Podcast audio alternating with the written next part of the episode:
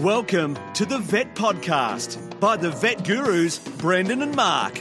Get ready for the latest veterinary news, information and entertainment.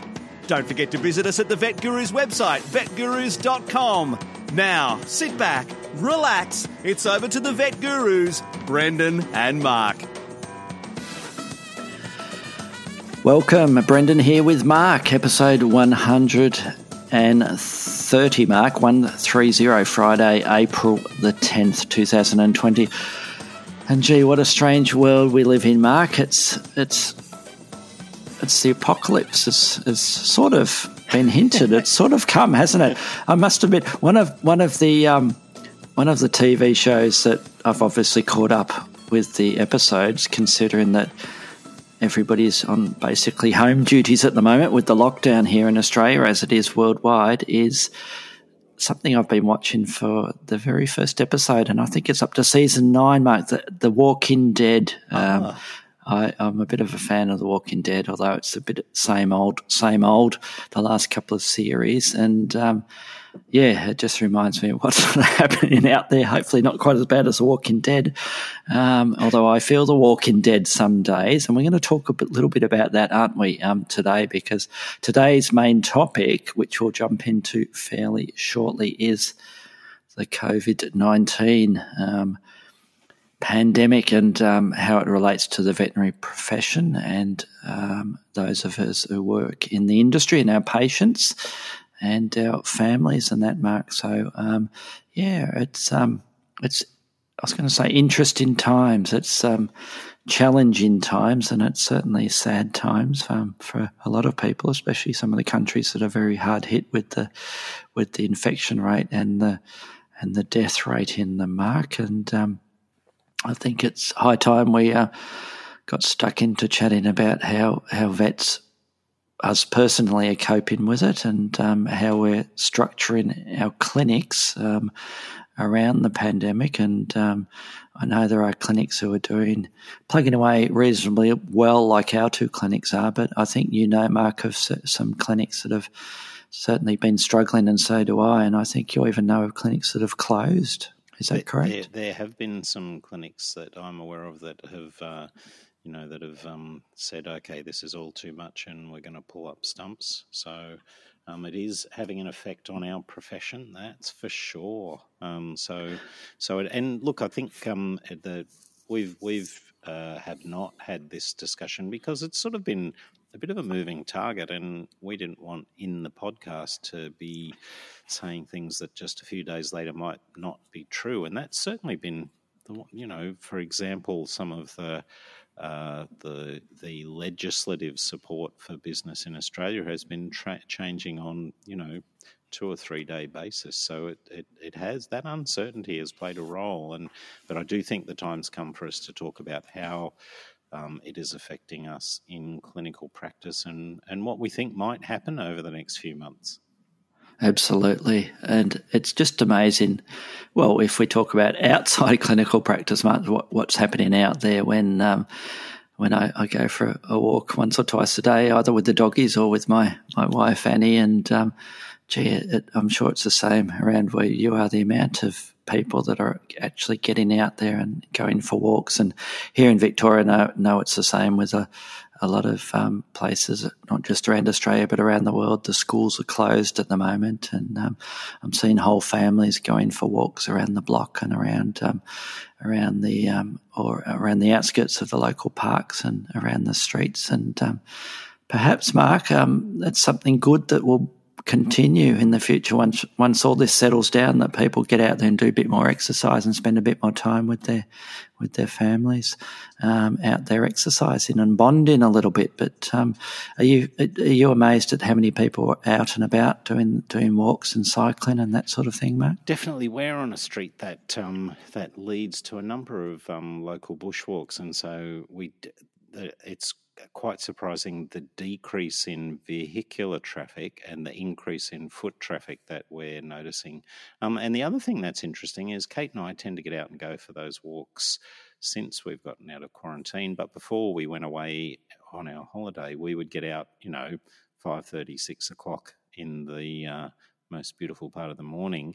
And I thought that we would see huge numbers of people at that hour when we resumed our walks recently, but we were all on our lonesome, and I figured out that people can walk at any time in the day because they're not going to work, and so the cumulative total is significantly higher than than we expected. The total number of people walking is much higher, but they're not necessarily doing it at 5:30 or 6 in the morning.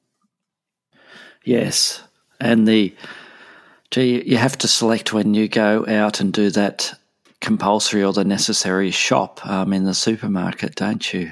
Because we've found that from sort of early-ish morning to midday, our supermarkets, and we're trying not to head down there, obviously, unless we really necessarily do have to pick up essential supplies. If we go down during that time, it's actually quite busy. And if you head down to the supermarket sort of in the late afternoon or early evening, it's good because there's hardly anybody. I was going to say dead. It's probably not a good choice of words. It's much more relaxing in a way, because I went down around about 7 p.m. a couple of nights ago, and I think there was about 10 people in the whole supermarket. It was a little bit eerie, but it was quite easy to practice the social distance in their market, and they finally geared up locally with our supermarkets anyway, with lots of the disinfectant wipes, and they have people, as you enter, if you are going to take a trolley or a basket, they wipe it down for you before they give it to you. We just try and take our own bags, etc. So, things have certainly changed, haven't they? But I think we'll swing it round to what's happening in the vet clinics, and as we mentioned at the start, both of us have our vet clinics open. And Mark, can you run through, and I know all of the veterinary community will have different methods and recommendations, just both officially and what they do within their own practices. What's the process, Mark, with both how your staff are working, how have you structured that, and walk through a typical consultation? So if somebody rings up and says, hey, my dog has an injury and I need to bring it down, what's the process you take with him? How do you do that? With the current situation? Well, the current way that we're operating is probably best termed, it's probably like we've always dreamed veterinary practice would be, no clients. So essentially what happens is that we will get a phone call, someone has a problem, we'll give them an appointment time. The receptionist at that time suggests they wait in the car and call us on their mobile phone when they arrive. And when they do arrive and they call on the mobile phone, the receptionist takes a more extensive history than probably we would routinely, and then collects the animal at the door, practicing excellent hygiene. So spraying any leads or cage handles with F10, using their gloves where appropriate, face mask, making sure they stay that couple of metres away from any person. At that phone call, when the appointment's made, there are inquiries made about, do you have a cold, do you have a temperature, are you in contact with someone who is positive for COVID-19? We're lucky where we are in our part of Newcastle that we have no... in Newcastle, in our state, there is a postcode by postcode list of the number of cases, and so we would be aware if there was someone, if there was a case in our postcode, and there is not. But there are some pretty close postcodes where there are cases, and so asking about people's contact with them.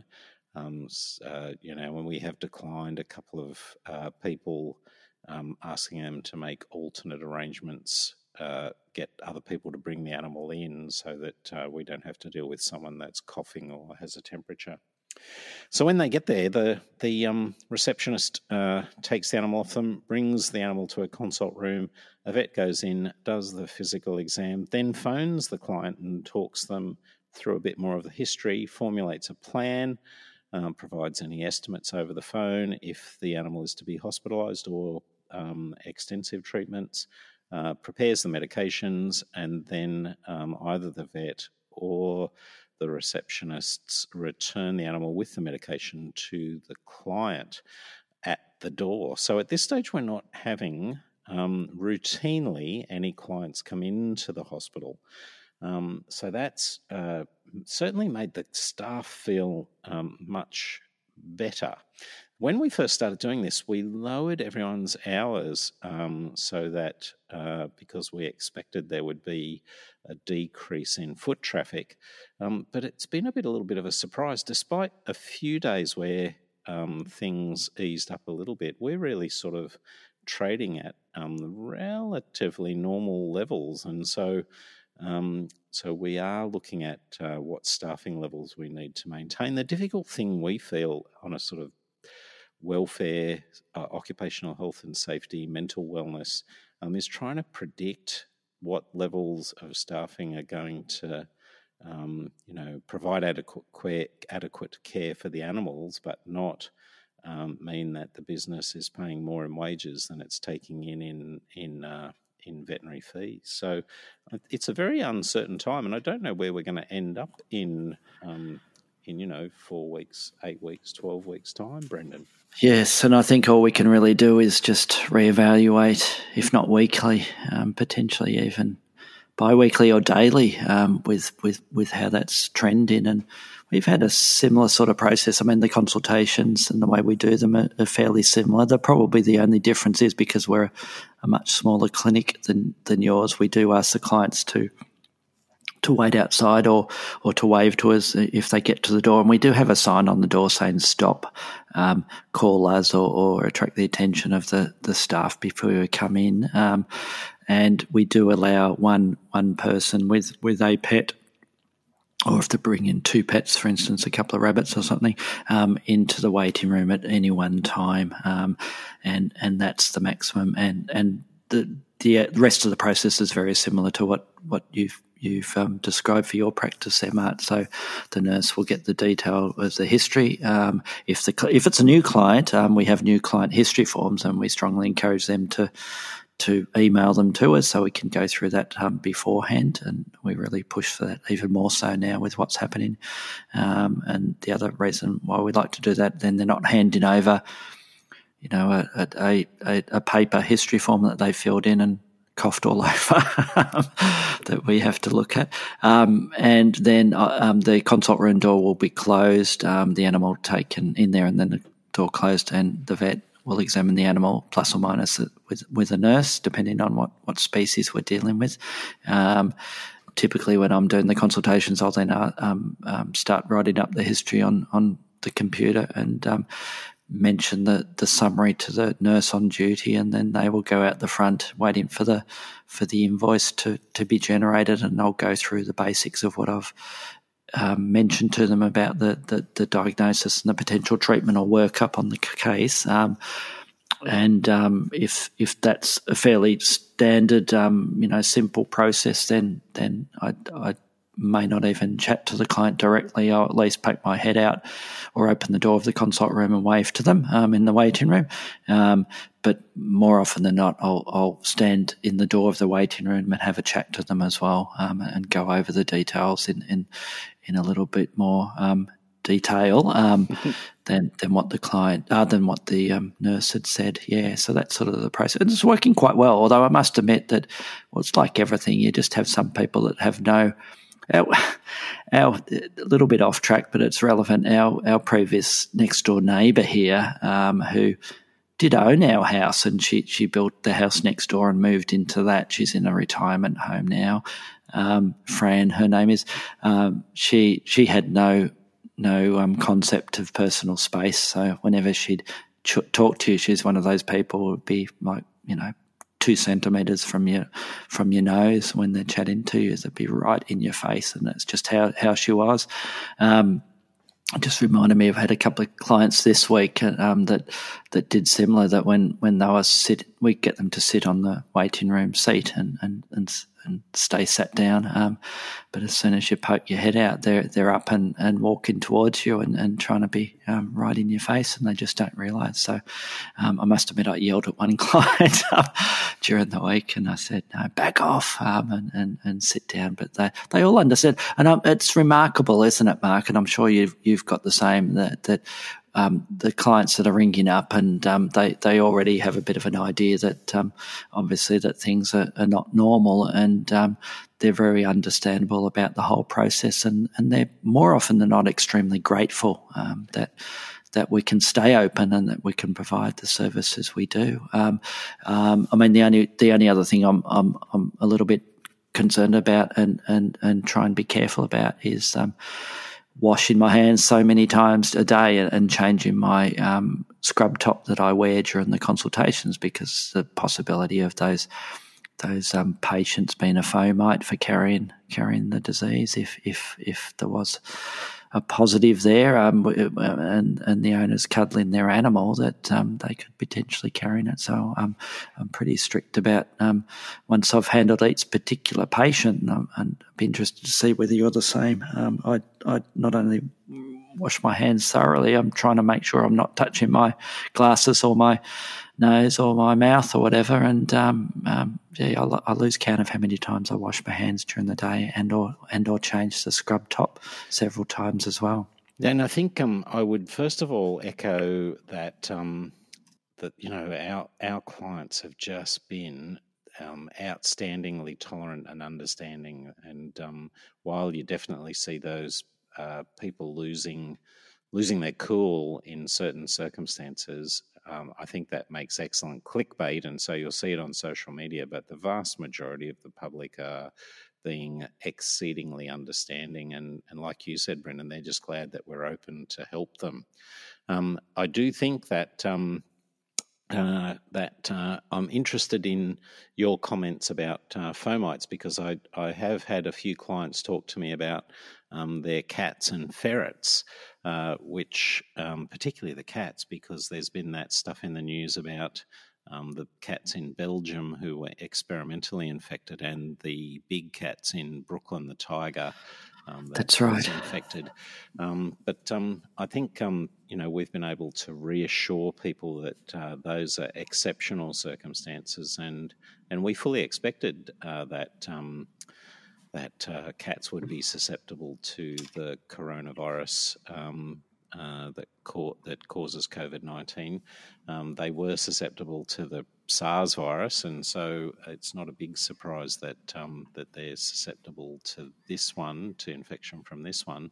There still is no known case where it's been transmitted from an infected cat to a person, so that's, you know, far less of a worry than the routine things about washing hands and maintaining appropriate protection and social distance.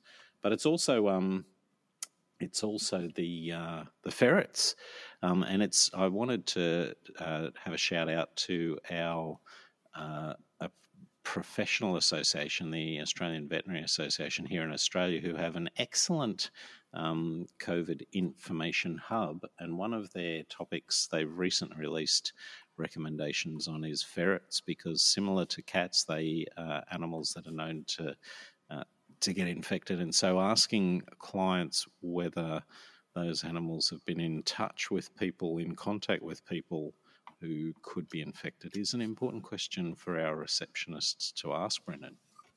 Yes, and that thanks for reminding me with that. I will put a link within our show notes at vetgurus.com to that ava.com.au website, and the coronavirus page there, which has a COVID-19 info hub, I think they call it.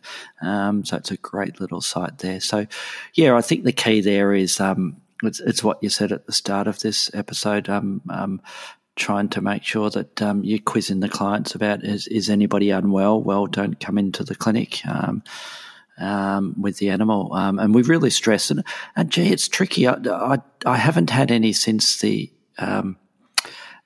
any dogs or cats, Mark, since the lockdown, as far as euthanasias, but it's heartbreaking, I think, with these animals that, you know, they might be long-term geriatric arthritic dogs that you may have been seeing for 20 years, and the dogs ended up needing euthanasia in the last few days or weeks, and the client will be unable to be there when the euthanasia occurs. So have you had any like that, mate? We have had a couple of euthanasias, and people themselves have elected not to come in. We have had one person with an 18-year-old cat who asked for us to make arrangements for them to come in, and really that's pretty much the only client who has come in, and we were able to put a catheter in that cat, stand at a distance, let the person cuddle them while we administered the euthanasia. So it is really difficult, and I, to be honest, one of the things that was really distressing for me about that case was, you know, I was pleased that we could provide the client with the opportunity to be there as it happened, and that was an important thing for them. But you know, I'm not a particularly touchy-feely sort of person, but we would regularly, you know, make some sort of human physical contact, a hug or touch an elbow or something like that. And of course, it seems a little bit distant and shallow when you all you can do is bow your head and wish people the best. Yes, it's. I mean, we've certainly had unusual pets that we've had to euthanize during this period, and you know, thank goodness the clients have been very understanding about things, and they realise that they can't be there at the time. But I think it would be particularly difficult for a client, especially some of these long-term clients. And you and I have both had long-term clients where they've probably gone through several dogs or cats or unusual pets, and they become friends of the practice and friends personally. And having to put down one of them during this time would be very distressing, I think, for all.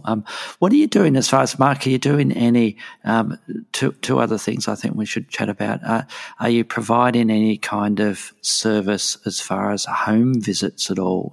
As a general rule, we don't do home visits anyway in our practice, and we do have an excellent home visit veterinarian, and we even have in Melbourne here a home euthanasia vet, or there's a couple of them that are excellent at doing home euthanasias, and we tend to send our clients to those unless they're very, very good clients.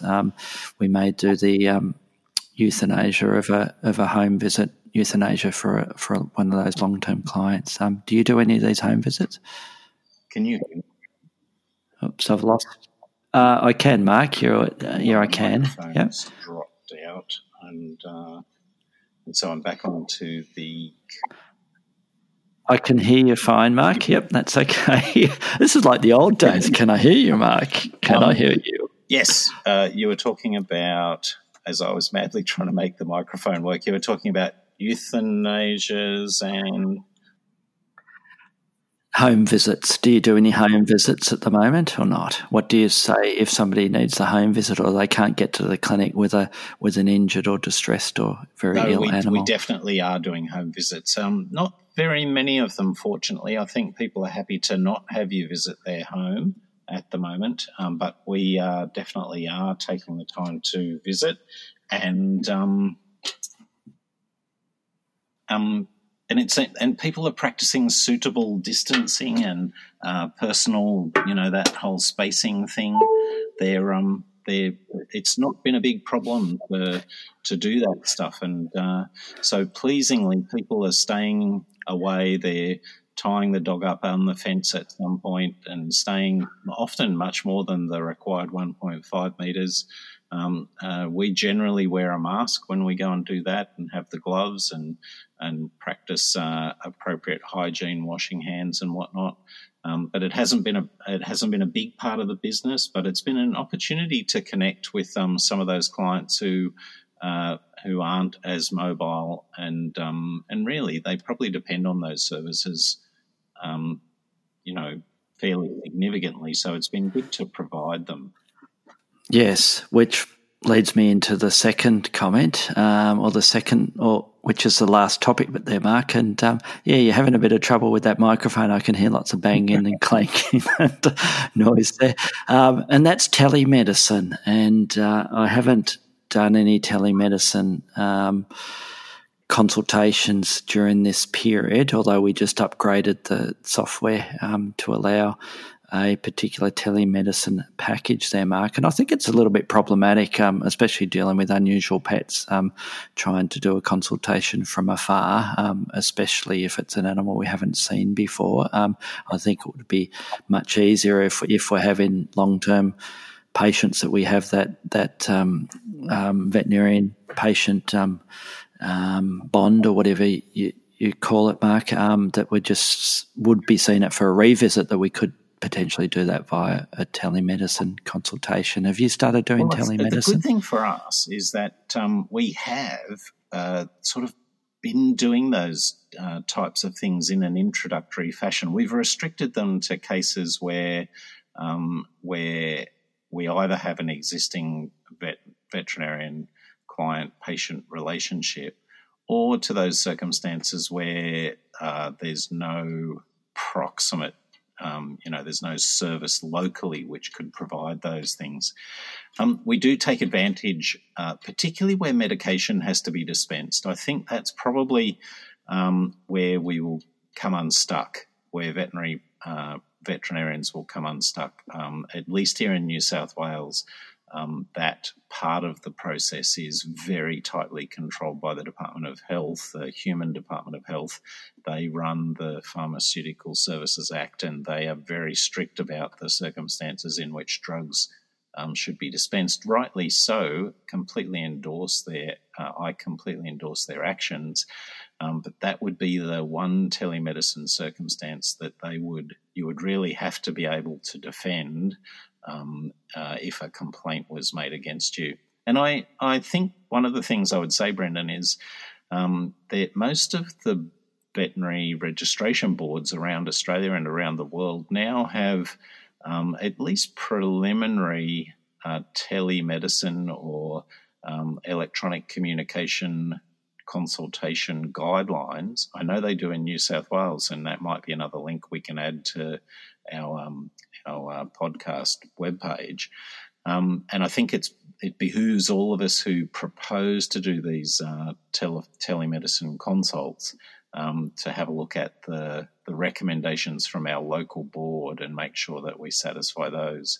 I do think that a very strong argument, if you can mount an argument that your actions are and a sound argument that your actions are benefiting the welfare of animals, I think most veterinary boards will hold that argument in high esteem.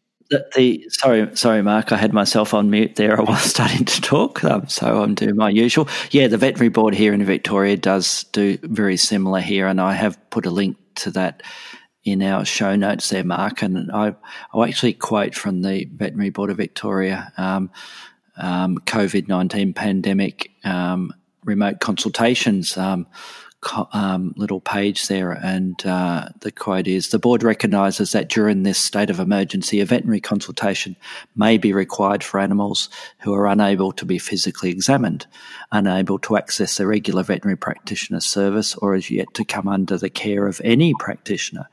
In these circumstances, or instances actually, practitioners may seek to establish a bona fide client relationship via remote consultation if a primary in-person consultation cannot occur because of government social distancing or quarantine requirements. And the board also considers that a formal written referral of a case to another registered veterinary practitioner, general or specialist, establishes a client-vet relationship for the secondary practitioner." And they have a little flowchart as well, Mark. I don't know whether you've done the same in New South Wales, but they've got a telemedicine decision-making diagram to help assist veterinary practitioners with the process of ensuring that they're undertaking the correct process there to try and establish a current relationship with the practitioner and the client. I think the pleasing thing from my point of view, being involved in the New South Wales board and the AVBC, is that I think most boards are maybe not in the final position of having a definitive telemedicine policy that's locked in, but they're very well advanced at dealing with the aspects of it. And particularly, I think they've taken the effects of the pandemic and the altered circumstances of social distancing and quarantine and isolation, and factored those in so that animal welfare is not compromised. I think I once again I celebrate the common sense that's applied to these rules, and I encourage everyone to take that little bit of time to just look at their local board, because there will be variations between regulatory jurisdictions. Just have a look at your own board site, and I think they all have those very useful documents. Yes, I encourage all practitioners and veterinary nurses / support staff to do that, Mark. And I'm a little bit distracted there because doing a bit of research for this particular episode, it's amazing some of the crazy things that come out there, and I'm going to post a link to this. I don't know whether you've seen this, Mark. There's a Kickstarter program or a product that somebody's promoting, which is called the Hygiene Hand Antimicrobial Brass EDC Door Opener and Stylus. So what it is, it's a bit of metal, Mark, that you use to touch the lift button or open a door. It's got a little hook on the end, and it has a little retractable cord on it. It's quite silly, but it's an actual Kickstarter project that their goal was around about $8,000 Australia, and I don't know whether it's it's a USA product, and they're already up to $485,000 pledged. So it's a hand hygiene product, and gee, I wish I'd have thought of this, Mark. It's just a piece of brass shaped in a little key or a little hook that you could use and you can use it to open door handles as well, without touching the doors. So, you know, in these times of need, there's people who will do all sorts of things, won't they? Looks like they've made a bit of money with this thing, and perhaps it's a useful product. I'm not sure. So I'm going to put a link to this one as well.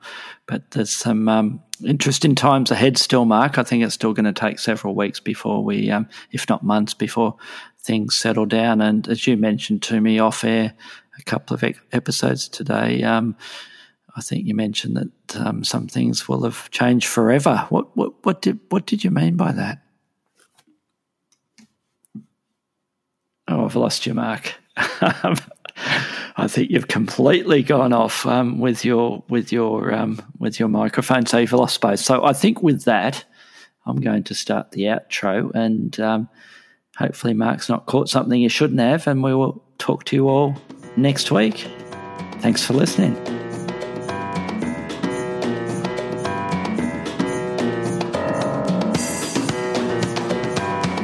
For listening to the Vet Podcast by the Vet Gurus.